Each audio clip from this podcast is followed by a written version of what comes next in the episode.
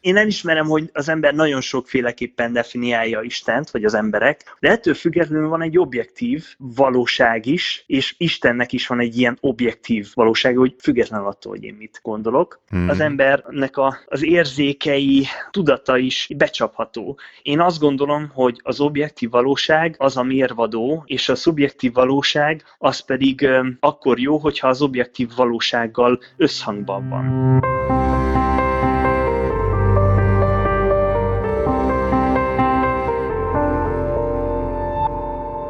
Sziasztok! Ez itt a Létkérdések Podcast második adása Szilvai Péterrel és Szabó Viktorral. Szia Viktor! Szia Péter, sziasztok! Új keletű Hitvita podcastünk jelentkezik. Elérhetőek vagyunk a Létkérdések Podcast kukacgmail.com-on, hogyha valaki szeretne nekünk üzenetet küldeni. Erre bármilyen témában nyitottak vagyunk, úgy, mint témajavaslat, visszajelzés, és hallgathatóak vagyunk a Spotify-on és az Apple Podcast-en, és a YouTube-on, ahol szintén feliratkozhattok és hagyhattok kommentet, amit fogunk követni, válaszolni, úgyhogy nyugodtan interaktáljatok velünk. Az első részben ugye elmondtuk, hogy tulajdonképpen mi a célunk ezzel az egésszel, de nagy vonalakban tényleg arról van szó, hogy egy hitvita podcastet szeretnénk egy ateistával, aki én vagyok, és egy keresztényel, aki pedig Viktor. Bővebben erről az első részben és úgy gondoltuk, hogy egy jó kiindulási pont lenne, hogyha az Isten definícióról beszélnénk. Nem nagyon lehet elkezdeni a beszélgetést egy konkrét személlyel, azt hiszem, anélkül, hogy beszélnénk arról, hogy miről is beszélünk. Egyetértek, egyetértek. Mit állítasz te, és mit tagadok én? Egyébként szerintem ez általában is nagyon hasznos, így a definícióknak a tisztázása, mert sokszor csak miután már összevesztek emberek, azután tudatosul, vagy sosem, hogy igazából ugyanazt a szót mondták, használták végig, de mást értettek alatta. Szóval ez szerintem nagyon hasznos, hogy itt kezdjük az alapoknál, hogy mit is értünk Isten alatt. Mindenek előtt megkérdezlek nyilván, hogy te mit értesz Isten alatt, és elsősorban erről tudunk úgy beszélgetni, hogy azt az álláspontot te meg tudod védeni, de esetleg érintőlegesen lehet, hogy ide keverünk majd más, hogy más emberek mit gondolnak még erről, milyen alternatívák vannak. Illetve ez egy kiinduló pont, tehát nem biztos, hogy az egész beszélgetés e körül fog forogni, de egy nagyon jó startmező. Rendben, szívesen kezdem. Én picit visszanyúlnék még az előző podcasthez, ahol utaltam arra, hogy én azt gondolom, hogy az igazságnak van objektív meg szubjektív része is. Alice Potter filozófustól hallottam egy jó példát. Képzeljük el, hogy van mondjuk egy nyolc fős társaság, körben ülnek, és középen van egy szék és az a feladat, hogy mindenki rajzolja le ezt a széket. Uh-huh. Miután végeznek, összehasonlítjuk a lapokat, akkor látjuk azt, hogy ezek a rajzok nagyon mások lesznek, mert ugye mindenki más oldalról nézi. De ettől függetlenül ugyanarról a székről készült, tehát a szék maga nem változott. Tehát, hogy van bennünk mindannyiunkban egy elképzelés Istenről, és a szubjektív elképzelés is valid, hogy én milyennek képzelem Istent, de ettől függetlenül van egy objektív valóság is, és Istennek is van egy ilyen objektív valóság, hogy független attól, hogy én mit gondolok. Ez azt is kifejezi, ez a székes példa, hogy mondjuk, ha a több vallást összeadom, több szempontból ugyanazt nézik, vagy lehet, hogy teljesen másik széket néznek, vagy valamelyik vallás épp kinéz az ablakon, egy másik meg a plafon nézi, a harmadik meg a széket.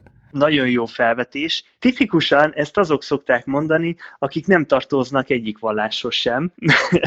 Mert hogyha megkérdezel mondjuk egy buddhistát, szerint a buddhizmus meg az iszlám ugyanaz-e, 99,9%-ig biztos vagyok benne, hogy azt mondja, hogy nem, és meg is tudja magyarázni, hogy miért. Vagy hogyha megkérdezel egy keresztényt, hogy szerinted a kereszténység meg a, az iszlám ugyanaz-e, hogyha picit járatos a kettőben, akkor azt mondja, hogy nem. Hát nyilván vannak közös állítások, kapcsolópontok, de attól még vannak nagyon gyökeres eltérések. Például mondjuk Mohamed proféta személyét illetően, vagy Jézus feltámadásával kapcsolatban, stb. Na de ez eddig nekem stimmel. Most azt mondtad, hogy a kereszténység, meg a buddhizmus, meg az iszlám nem ugyanaz, de itt az Isten képükről beszéltünk, amiben lehet egy közös halmaz, uh-huh, sőt, uh-huh. hát szerintem van. Tehát attól, hogy két dolog nem ugyanaz, az nem azt jelenti, hogy a két dolognak nincsen közös része. Például, ha jól tudom, akkor az ember meg a majomnak a DNS-e több mint 90%-ban megegyezik. De mondjuk ettől még nem mondjuk azt az emberre, hogy majom. Ha jól tudom, akkor talán az ilyen búzacsíra eh, közt, meg az ember DNS-e között jelentős igen, hasonlóság. Igen. Tehát, hogy úgy képzelem el, és most már picit közeledhetünk is mhm. témánál maradva az Isten témához is, hogy vannak bizonyos állítások Istennel kapcsolatban, amikkel teljesen egyetértek mondjuk egy muszlim hívővel, és vannak dolgok, amikkel mondjuk egyetértek akár csak egy bármelyik teista vallás követőivel. Például azt, hogy van természet fölötti, nem csak a természetes fizikai megfigyelhető valóságból áll a világ, ezzel szerintem nagyon sok mindenki úgy mindig benne marad a körben. Tehát én ezt valahogy úgy képzelem el, mint egy ilyen koncentrikus kört, és minél specifikusabban beszélsz Istenről, annál jobban úgymond leszűkül azoknak a világnézeteknek a halmaza, amik ugyanúgy gondolják, mint amit én mondok. Igen, különösen Amerikában, ahol aztán annyira leszűkül, hogy minden utcában van egy külön church, ami kvázi egy külön vallás,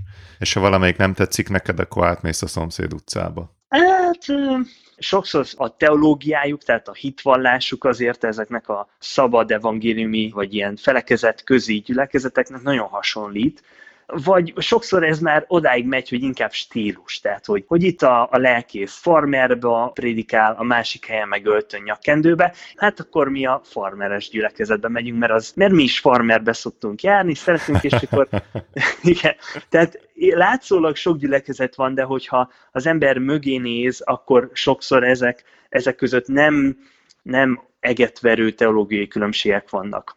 Tehát amikor az egész definíció témát a szubjektív és objektív valósággal kezdted, akkor tehát azért hoztad fel ezt a témát, hogy kiemeld, hogy szerinted Isten az objektív valóság része, tehát nem söpörhető félre a téma azzal, hogy mindenkinek a fejében más van, törörörö. nem egy ilyen szubjektív dolog az Isten, nem olyan az Isten, mint valami uh-huh. ízlik vagy nem ízlik, hanem hogy az objektív valóság része, és így szeretnél róla a definíciót alkotni.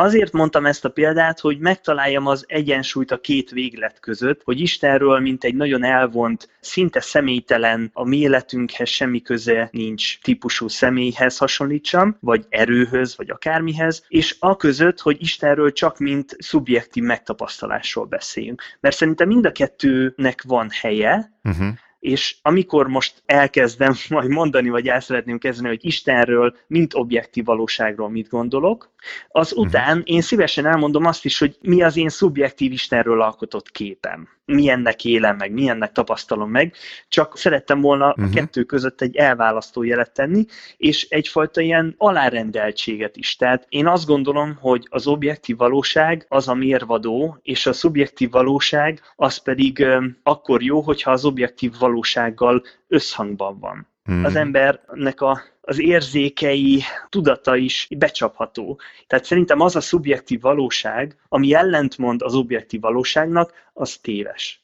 Ezzel teljesen egyetértek egyébként, meg megint örülök, hogy ezeket te hozott fel, mert ugye ez is, mint ahogy múltkor is mondtam, ez többször láttam ezt a gondolatmenetet ateisták fegyvertárában eddig, mint keresztényeknél. Egyik nagy kedvencem Matt Dillahanti ateista mm, műsorvezető, mondjuk így egyszerűen, szokta mondani, hogy a lehető legtöbb olyan dolgot szeretnék igaznak hinni, ami tényleg igaz, és a lehető legkevesebb olyan dolgot szeretnék igaznak hinni, ami pedig nem igaz. Ezt angolul frappánsabban el lehet mondani, de magyarul így hangzik. Ezzel egyetértek. Akkor igazából szerintem halljuk a te definíciódat. Jó, az egyik istenérv következményéből indulnék ki. William Lane Craignek a kedvenc istenérve a Kalám kozmológiai istenérv. Csak a hallgatók kedvéért, meg az én kedvemért is egy kicsit, hogy rengetegszer hallom ezt a Kalam, kozmológiai istenérv. Na most az, hogy kozmológiai istenérv, azt értem, valamilyen uh-huh. módon a kozmoszhoz vagy az univerzumhoz kapcsolódó istenérv. Mi a fene ez a szó, hogy kalam? És hogy kell írni? Szerintem simán kalam, úgy kell írni. Kalam, kalam vagy angolul calam, nézek. ha jól tudom. Ha valaki nem, nem, nem, úgy is, úgy is angol. Úgy is kával? Ö, angolul is kával, aha. Azt tudom, hogy egy 12. századi muszlim teológus Al-Ghazali-tól ah, származik az aha. egész. Kalam József. Islamic Scholasticism, tehát a középkori iszlám skolasztikának egy ágát nevezik így, hogy kalam. Egy gondolati iskola. Jól van, akkor Igen. ez, ez köztiszta sor. Amint látod, például a kalam istenérv, tehát én most egy muszlim teológus által kidolgozott, vagy kitalált istenérvet használtam föl arra, amit én Istenről gondolok. Ez is jelzi azt, hogy az a tág Isten definíció, ami a kalam istenérvből következik, az olyan tág, hogy abban a muszlim és a keresztény világnézet között nincsen különbség, megfér uh-huh. a kettő egymás mellett. Teljesen értem, igen, és vannak bizonyára olyan Isten definíciók, amik egészen mások, és amiknek nincs közös halmaza, vagy van, aki azt mondja, hogy Isten az valójában a mindenség, meg mindenféle furcsa szójátékokba és spiritualitásokba bele lehet menni, meg bizonyára vannak más vallások, akik pedig a fene tudja, hogy miként definiálják Istent. Igen. És ez abból indul ki, hogy az egyik állítás, amit állít, az az, hogy ha az univerzum elkezdett létezni, began to exist, akkor volt valami oka. És a másik állítás az, hogy a, az univerzumnak van kezdete, és akkor ebből a kettőből következik, hogy az univerzumnak van oka többfajta verzió van. Az eredeti verzió az valahogy így hangzik, hogy minden, ami elkezdett létezni, annak a létezésének van egy oka. Uh-huh. A második az az, hogy az univerzum elkezdett létezni, tehát hogy began to exist. Ebből a konklúzió, az univerzum létezésének van egy oka. Aha, teljesen értem. De az eredeti verzió az lényegében arról szól, hogy semmi nem keletkezik ok nélkül. Uh-huh. Na, és akkor hogy jutunk el innen az Isten definícióhoz? Nagyon jó a kérdés. Tehát, hogyha azt tételezzük fel, hogy Isten az, aki az univerzumot okozta, akkor ebből egy néhány dolog következik, Például ő egy nem fizikai, nem anyaghoz kötődik, téren is időn kívül álló létező, rendkívül hatalmas, tehát létre tud hozni egy univerzumot, és ebből az is következik, hogy ez egy személy. Hú, itt nagyon nagy ugrás, nagyon nagy ugrásokat teszünk. Igen. De hallgatlak, igen. aztán majd kötekedek, ha befejezted. Ez engem is meglepett, hogy csak azért, mert a, az univerzumnak van egy oka, abból miért következik, hogy ez az ok egy személy. Van egy olyan, egy ilyen törvényszerűség, hogy amikor az ok létezik, akkor az okozat is létezik. Ő azt a példát használja, hogy ha a víz hőmérséklete nulla fok alá süllyed, akkor a víz megfagy. Az ok az, hogy a hőmérséklet az nulla pont alatt van, az okozat pedig az, hogy a víz megfagy. Uh-huh. A mai tudomány azt mondja, hogy a világegyetem az 14 milliárd éves, vagy nem tudom. Nagyjából, Tehát, hogy igen. Igen. Abból áll, indul ki, hogyha az univerzum oka az nem egy elme, akkor az azt jelenti, hogy az az ok, ami az univerzumot okozta, az már mindig rendelkezésre állt. Hogyha ez nem egy elme, akkor ez mindig ott volt, és akkor kérdés az az, hogy miért csak 14 milliárd éves a, a Föld, vagy az univerzum, bocsánat, miért nem kétszer annyi, vagy háromszor annyi? Tehát mi történt 14 milliárd évvel ezelőtt, és ő amellett érvel, hogy ezt csak egy szabad akarattal rendelkező elme képes egy ilyen tetre, hogy egy ponton úgy dönt, hogy akkor most ő okoz valamit. Szinte minden mondat nekem szétesik. Már azon gondolkodom, hogy egyszerre kötekedjek több ponton, vagy már, a, már nem a kötekvés tényén gondolkodom, hanem csak, hogy uh, hogyan csináljam és milyen sorrendben, de... Nyilván abból is kindalhatunk, hogy értelmes-e ez az érv, tehát hogy megállja -e ez a helyét, de én most erre építek. És itt még nem is hivatkoztam semmi kinyilatkoztatásra, szentírásra, stb., hanem pusztán abból, hogy milyen tulajdonságokkal rendelkezhet ez az ok, okozó, bocsánat, ebből következik sok minden. Tehát ez az előbb említett koncentrikus körnek a legtágabb verziója, és ahogy megyünk egyre bentebb, végül eljutok oda, hogy Isten az, aki a Szentírásban kinyilatkoztatja magát. Szerintem nem lövünk mellé, hogyha azt mondjuk, hogy valószínűleg a hallgatóink nagy része is, meg a hétköznapjainkban azért, ha Istenről vagy Istenekről beszélünk, akkor nagyjából valami hasonló közös halmaz megtalálható mindben, mint amit te most mondtál, tehát hogy nem fizikai, nem anyaghoz kötődik, téren időn kívül áll, vagy felül úgymond hatalmas, tehát hogy vannak bizonyos képességei, és az is, hogy ezek személyesek, személy vagy elme, valami ilyesmi. Igen. Én elismerem, hogy az ember nagyon sokféleképpen definiálja Istent, vagy az emberek. Ez az a definíció, amit én szívesen úgymond megvédek, vagy amit én igaznak gondolok. Uh-huh. Ettől persze lehet, hogy nincs igazam, ahogy az előző beszélgetésben is említettük, a tévedésjogát fenntartjuk, de ez az a definíció, amivel én dolgozom, akire én gondolok, amikor azt mondom, hogy Isten. Uh-huh. Engedd meg, hogy mielőtt te reagálsz arra, hogy ez szerinted miért nem igaz, vagy stb. Előbb én is kíváncsi vagyok arra, hogy függetlenül attól, hogy én mit mondtam, te amikor azt mondod, hogy Isten, és ebben való szkepticizmusodról beszélsz, vagy uh-huh. ateizmusodról, akkor te mire gondolsz? Nagyon jó a kérdés. Valami hasonlóra, tehát hasonló tulajdonságokat és tetteket szoktak ráaggatni. Mindenható, univerzumot teremtő, egyébként közben járó, vagy valamilyen aktív szerepet az életünkbe vállaló, uh-huh, emberekre uh-huh. egyesével figyelő, végtelenül szerető, nem kell, hogy mindegyik egyszerre fennálljon, tehát én nem a specifikumot tagadom, én már azt is tagadom, amit te elmondtál, ami nagyon általános, uh-huh, uh-huh, vagy uh-huh. hát nem vagyok róla meggyőzve, hogy létezne ilyen. Aha, aha de egyébként sokféle más természet felettinek hívott állítást is úgy gondolom, hogy nem, nem meggyőző egyáltalán. Tehát ha azt mondod nekem, hogy a 3000 Isten, a, amit az emberiség már mitikájában feldolgozott a történelem során, hogy bármelyikre mutathatsz, én nagyjából ugyanazzal a szkepszissel élek iránta. Az ilyen témában jártasabbak már biztos kiabálják, hogy akkor most én aktívan azt mondom, hogy nincs, vagy csak uh-huh, azt mondom, uh-huh. hogy nem vagyok meggyőzve, hogy van. Uh-huh, uh-huh mert ebben van egy talán árnyalatni, talán nagyon fontos különbség. Szerintem ezen a ponton itt még ebben nincs értelme különbséget tenni, mert csak félrevisz. A lényeg a lényeg, hogy nem hiszem. Értem. Na, akkor a kevesebb több elvén megyek, tehát nem az lesz, hogy rácúdítok 58 darab kifogást, hanem inkább az lesz, hogy minden kifogásom megvan, mert jegyzeteltem, tehát uh-huh. előbb-utóbb mindet eljutatom hozzád, de egyszerre uh-huh. csak egyet. Sokat beszéltünk itt a vitáknak a hogyan érdemes és hogyan nem az első részben. Talán ez egy jobb. Az első kérdésem a gondolatmeneteddel kapcsolatban, Két verziót mondtál, az egyiknek az első pontja az volt, hogy ha az univerzum elkezdett létezni, akkor volt oka. A másiknak pedig az első pontja az volt, hogy minden, ami elkezdett létezni, annak van oka. Igen. A második kicsit erősebb. Bár az elsőben is implicit benne van. Ha uh-huh, én kijelentem uh-huh. azt, hogy ha az univerzum elkezdett létezni, akkor volt oka, akkor vagy minden, aminek elkezdett létezni van oka, vagy legalább az univerzumok, amik elkezdenek létezni, azoknak volt oka. Ezt csak meg akarom erősíteni, mielőtt kritizálok, hogy ez a minden, aminek elkezdett létezni, annak van oka. Te ezzel egyetértesz? Igen, én mind a kettővel egyetértek, csak az egyiket könnyebb megvédeni. Azt nem uh-huh. mondom, hogy én akár a könnyebb verziót hatékonyan meg fogom itt most tudni védeni, de jobban lehet érvelni a gyengített verzió uh-huh. mellett.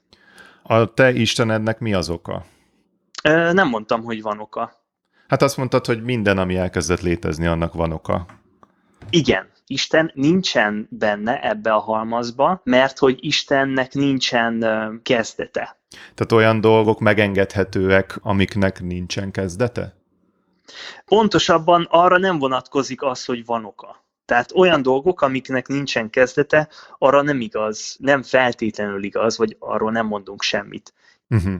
Tehát ez egy olyan valóság, amiben vannak dolgok, amiknek nincs kezdete, és vannak dolgok, amiknek van kezdete. Igen, igen. A nincs kezdet halmazba jelenleg egy dolgot tettünk, az Istent. Uh-huh. Honnan tudjuk? Azt hiszem ez a kérdés, hogy azt uh-huh. mondod, hogy Istennek nem volt. Egyrészt univerzum alatt és annak kezdete alatt a ma Big Bangnek nevezett eseményt uh-huh, értjük, uh-huh. ha jól gondolom. Tehát uh-huh. a, az anyagi téridőt, amit uh-huh. nagyjából így látunk magunk körül, nagy részét látjuk, nagy részét nem látjuk, stb. De hogy erről az univerzumról van szó, és a Big Bangről, ha jól értem. Igen, igen nem értem, miből következik, hogy ez úgymond előtt, bár az idő is a Big Bang-kor kezdődött, ahogyan mi az időt érzékeljük, és amennyire uh-huh. tudjuk, de miből következik ez a nagyon specifikus állítás? Miért nem tudok oda tenni például egy külsőbb valóságot, amiben az ottani fizikai folyamatok uh-huh. eredményezik azt, hogy mondjuk kinő egy univerzum ebben a mi kis szűk három vagy négy dimenziónkban? Ha jól értem, akkor ez hogyha föltételeznénk, hogy az univerzum okozójának szintén volt kezdete, akkor rá is érvényes az, hogyha ő neki volt kezdete, akkor volt oka. És akkor lényegében egy ilyen végtelen regresszióba kerülünk, mert akkor végtelenség, akkor megkérdezhetjük, hogy na és akkor neki mi volt az oka, na uh-huh. és mhm. akkor neki mi volt az oka, és ha jól, ha jól emlékszem, akkor ő azt állítja, hogy végtelen regresszió nincsen, nem létezik. Hát ezt nagyon megkérdezném, hogy ez mire alapul. Tehát, hogy miért állíthatom azt magabiztosan, hogy végtelen regresszió nem létezhet, és ez nekem problémás, de ugyanakkor teljesen lazán beállítom azt, hogy viszont egy végtelenül létező és okkal sem rendelkező entitás az viszont létezhet. Nagyjából ez számomra egy kaliberű, nagyon erős állítás. Mind a kettőt nehéz az emberi észsel felfogni, de egyébként miért ne lehetne lehetséges bármelyik vagy egyik sem? Igen, nagyon jó a felvetés. Ha jól emlékszem, itt arra mutatott rá, hogy amikor Isten végtelenségéről beszélünk, nem azt értjük alatta, mint amikor általában mondjuk a számok végtelenségéről beszélünk. Tehát ugye ez nem egy kvantitatív végtelenség, hanem egy kvalitatív. Tehát, hogy amikor azt mondjuk, hogy mindenható, vagy minden tudó, vagy végtelenül jóságos, vagy végtelenül szerető, nem úgy kell ezt elképzelni, mint egy ilyen, mondjuk ilyen végtelen dominó sorozatát, hanem itt inkább kvalitatíve értjük a végtelen. Tehát, hogy teljes mértékben jó, és így tovább. De te egy kvantitatívan végtelen szerepbe helyezted azzal, amikor vele pótoltad ki őt helyezted annak a láncnak a végére időben visszafelé, ahol az okozott dolgok véget érnek, hiszen neki nem kell ok, hiszen ő végtelen volt. Itt egy kvantitatív szerepbe van. Igen. Bocsánat, lehet, hogy rossz szót használtam, tehát inkább használjuk azt, hogy Isten az időn felül áll. Olyan értelemben végtelen, hogy nincsen korlátolva az időben, de hogy nyilván a létezésének a, az idő hosszáról sincs már értelme a Big Bang előtt. Tehát akkor már nem is tudunk beszélni időről, mert az egész idő meg tér akkor keletkezett.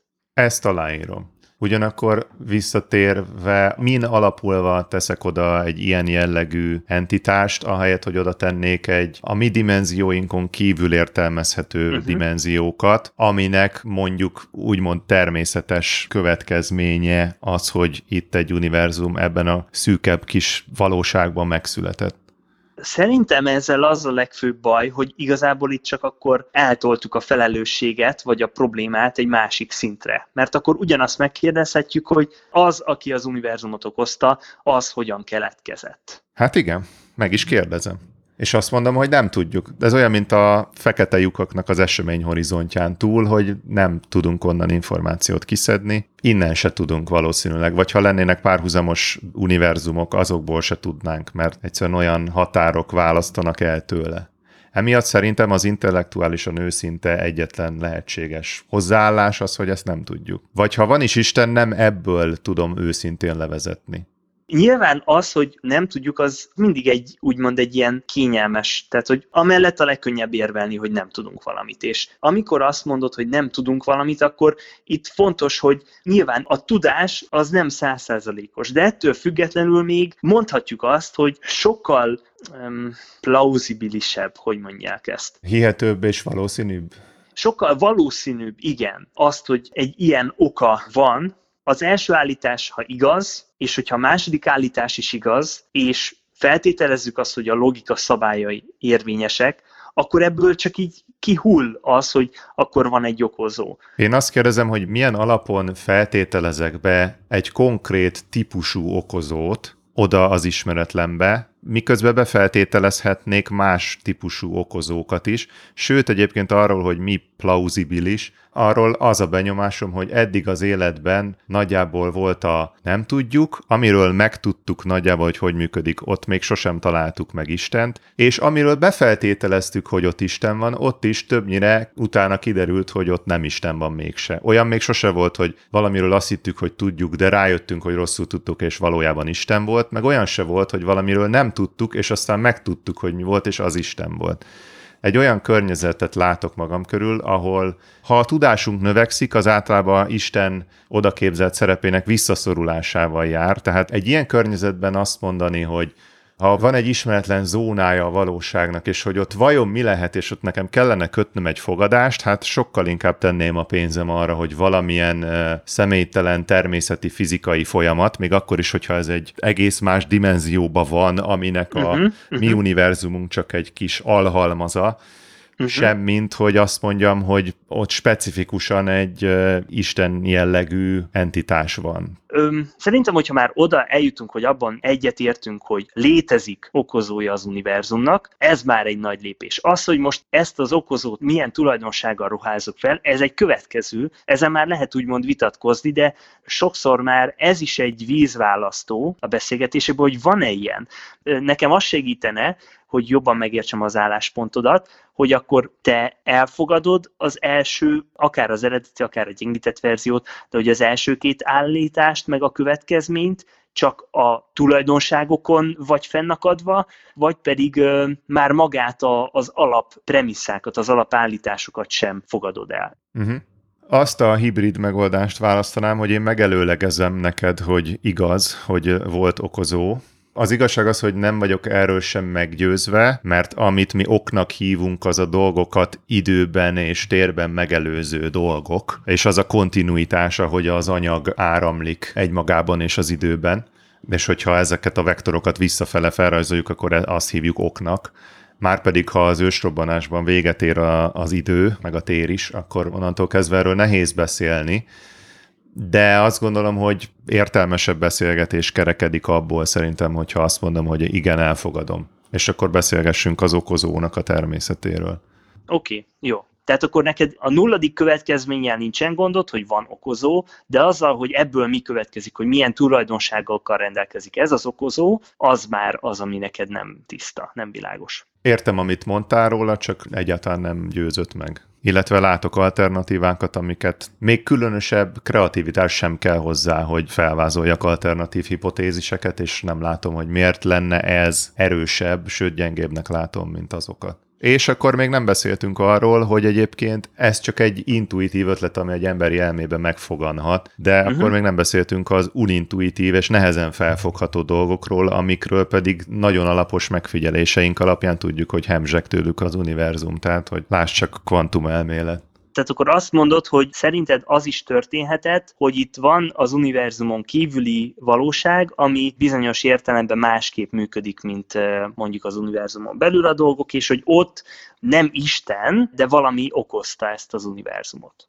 Nem, bocsánat, én nem feltételezem, hogy ilyen van. Én nem azt állítom, hogy ez volt, uh-huh. hogy ez itt az én elméletem, és ott van a te elméleted, és akkor ez a kettő itt van az asztalon. Én egy példának, egy illusztrációnak hoztam fel. Az alternatívák létezését illusztráltam egy Aha. hasraütésszerű alternatívával, imígyen megkérdőjelezve azt, hogy az érvelésből magából, még akkor sem, hogyha elfogadom az alap kiinduló pontjait, még akkor sem következik pontosan az a következtetés, az Isten abban szerintem egyetértünk, hogy a világ keletkezésére, az univerzum létrejöttére számtalan elmélet volt, van és lesz. A kérdés az az, hogy ezek közül ugye az, hogy mi történt, azt ugye pontosan nem fogjuk megtudni, de azt, hogy melyik elmélet a leghihetőbb, a legvalószínűbb, ez már egy jogos kérdés. Itt szerintem érdemes akkor esetleg az olvasóknak megemlíteni, vagy hallgatóknak ezt a, az okkamborotvája elvet. Két magyarázat közül, hogyha ugyanolyan magyarázó ereje van, akkor az egyszerűbb az a preferálandó. És én azt gondolom, Bocsánat, hogy... egyszerű, ez az egyszerű szó picit talán elnagyolt. Azt hiszem valami olyasmit értünk, hogy aminek kevesebb alkotó eleme van? Például nem intuitívat jelent az egyszerűbb. Igen, talán az, hogy kevesebb extra feltételezés, extra állítás elhívése vagy elfogadása szükséges ahhoz, hogy ez működőképes uh-huh, legyen. Uh-huh, igen, Tehát például igen, az, amit jó. te mondasz, ahhoz el kell hinnem azt, hogy egyrészt van egy univerzumon kívüli világ, aminek vannak szabályszerűségei, én úgy érzem, hogy ott vagyunk, ahol a part szakad, csak most nem az univerzum, hanem a, az univerzum... A négyzetek. Külső... igen, igen, igen. De ugyanazokat a kérdéseket, amiket az univerzummal kapcsolatban nem válaszoltam meg, úgy válaszoltam meg, hogy egy másik tágabb univerzumot feltételeztem, aminek viszont ugyanúgy nincsenek megválaszolva ennek a kérdései. De bocsánat, meg kell ismételnem magam, hogy én nem állítottam, hogy van egy külső univerzum. Illusztráltam egy példával azt, hogy számtalan alternatívánk van. Uh-huh, uh-huh. Mondtam egy alternatívát, ami lehet, hogy úgy gondolod, hogy ez nem egy jobb alternatíva, hanem ez egy gagyi alternatíva. Akkor már itt van két konkrétum, és rá tudsz mutatni, hogy ez, ami gagyi, ez miért gagyi relatíve az Isten elmélethez képest. És ezzel meg is válaszolod azt, hogy te mire alapozod ezt a hihetőséget és valószínűséget. Én azt gondolom, hogy ez a második alternatíva, amit mondtál, nem ad érdemi választ, hanem egy ilyen végtelen regresszióba megy, és akkor itt, hogyha e között kell választani, hogy van, van az egyik alternatíva, ami azt mondja, hogy végtelen sok ok van, és a másik pedig az, hogy egy ok van, számomra egyértelmű, hogy az egy ok hihető, valószínűbb, mert én nem gondolom, hogy létezik végtelen itt akkor nekem el kéne hinnem azt, hogy létezik olyan dolog, hogy a fizikai világban, nem csak a matematikában, hanem effektíve létezik olyan, hogy végtelen. Ennek az elfogadása kvázi még nagyobb hitet igényel, mintha azt mondanám, hogy, hogy Isten létezik. Miért feltételezzek valamit, ami sokkal-sokkal végtelenszer bonyolultabb, mint az előző, legelső magyarázat? meg az, hogy ellentmondásba vezetne. Tehát a, a végtelen feltételezése az különböző ilyen paradox helyzetekhez vezet. Az a bajom, egyrészt ezt visszadobom azzal, hogy semmit nem tudunk most ebben a külső univerzum példánál maradva, amit egyébként utána szerintem dobjunk el, mert túl specifikus. Uh-huh, uh-huh. Semmit nem tudunk róla, és egy mi univerzumunkban fennálló intuíciót alkalmazol rá, aminek uh-huh, szerintem nincs uh-huh. értelme. Ez egy, kettő, a te istenedben is bele van feltételezve egy nagy adag végtelenség. Hiába nem kvantitatív, hanem kvalitatív, ami egyelőre számomra értelmetlen. Szóval nem látom a különbséget. Én azt javaslom, hogy engedjük el azt, hogy minek nevezük. Tehát felélem nevezhetjük levestésztának is, ezt az okot, tehát külső univerzum, vagy Isten, vagy levestészta, hogyha ugyanazokkal a tulajdonságokkal rendelkezik, igazából ez a fontos. Uh-huh. Érted? Jó, tehát az, jó, hogy ezt, most milyen ezt, címkével okay. látjuk el, ez már egy másodlagos kérdés. Igen. Oké. Okay.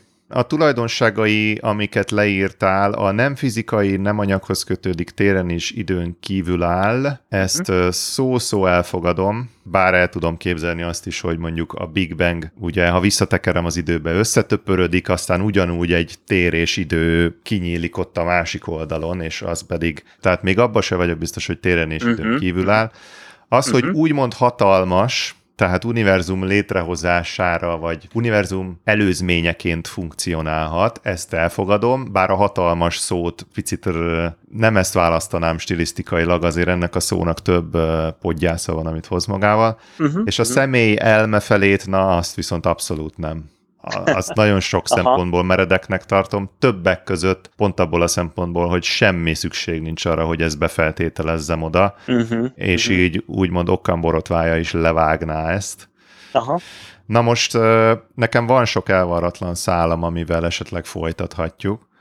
Uh-huh. Igazából mit, mit gondolsz, hogy itt megállunk? Jó, jó nagyon igazából most mentünk bele a mélyébe ennek, és nyilván itt derülnek ki a, a dolgok, hogy mennyire alapvetően más gondolunk a világról, stb. Az egész podcast az erről szól, hogy próbáljuk egymást megérteni, és próbálni meggyőzni. Próbáltam végig jegyzetelni, egyrészt ne felejtsük el, hogy merre jártunk, meg legyen ötlet, hogy hova megyünk tovább.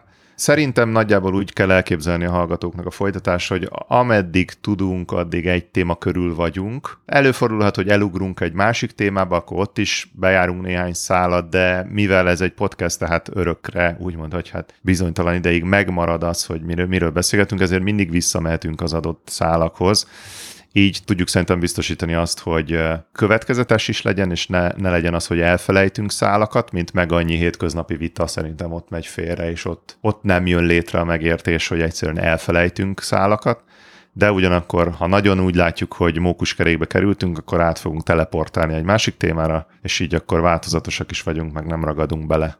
Annyit szerintem most talán megfogadhatunk, hogy a, ezen a kalam kozmológiai istenérv körül fogunk még táncolni egy ideig. Kalámnál indulunk, és meglátjuk, hogy itt maradunk, vagy, vagy megyünk tovább. Köszönöm szépen, meg köszönjük a hallgatóknak, hogy itt voltatok. Ez volt a Létkérdések Podcast második része. Isten definíció, kalámkozmológiai istenérv. Osszátok meg velünk, hogy mit gondoltok, ha úgy érzitek, a létkérdések podcast gmail.com-on. Hallgathattok minket Spotify-on és Apple Podcast-en, illetve YouTube-on is, ahol fel is iratkozhattok a csatornára, amiért nagyon hálásak vagyunk, és ott is lehet diskurálni, ott speciálisan az adott videók alatt, és akkor minden komment és hozzászólás ott lesz, ahol az adott téma ténylegesen ki volt beszélve. Szilvai Péter és Szabó Viktor vagyunk, és legközelebb találkozunk. Köszönjük szépen, sziasztok! Sziasztok!